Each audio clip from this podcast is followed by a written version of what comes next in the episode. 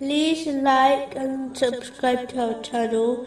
Leave your questions and feedback in the comments section. Enjoy the video. Continuing from the last podcast, which was discussing chapter 17, verse 30. Indeed, he is ever, concerning his servants, acquainted and seeing.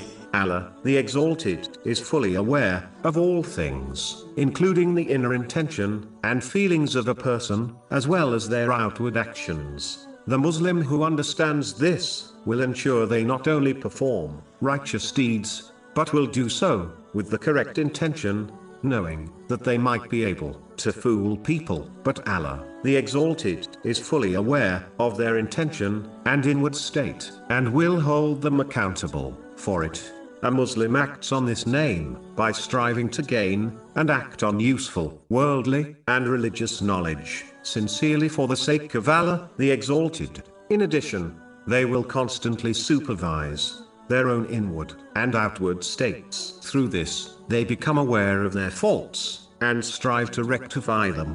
A Muslim should not live heedless to their purpose of creation. They should instead live in full awareness and act accordingly. Moving on to chapter 17, verse 31.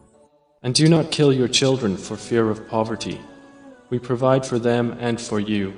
A Muslim should never be afraid in spending in the ways pleasing to Allah, the Exalted, believing they will become poor. They should always remember that as long as they are alive, they will receive their provision, as this has been guaranteed by Allah, the Exalted. Chapter 11, verse 6. And there is no creature on earth but that upon Allah is its provision.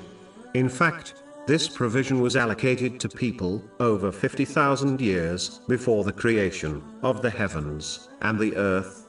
According to a narration found in Sahih Muslim, number 6748, this provision will therefore reach each person and cannot be delayed or stopped by anything or anyone.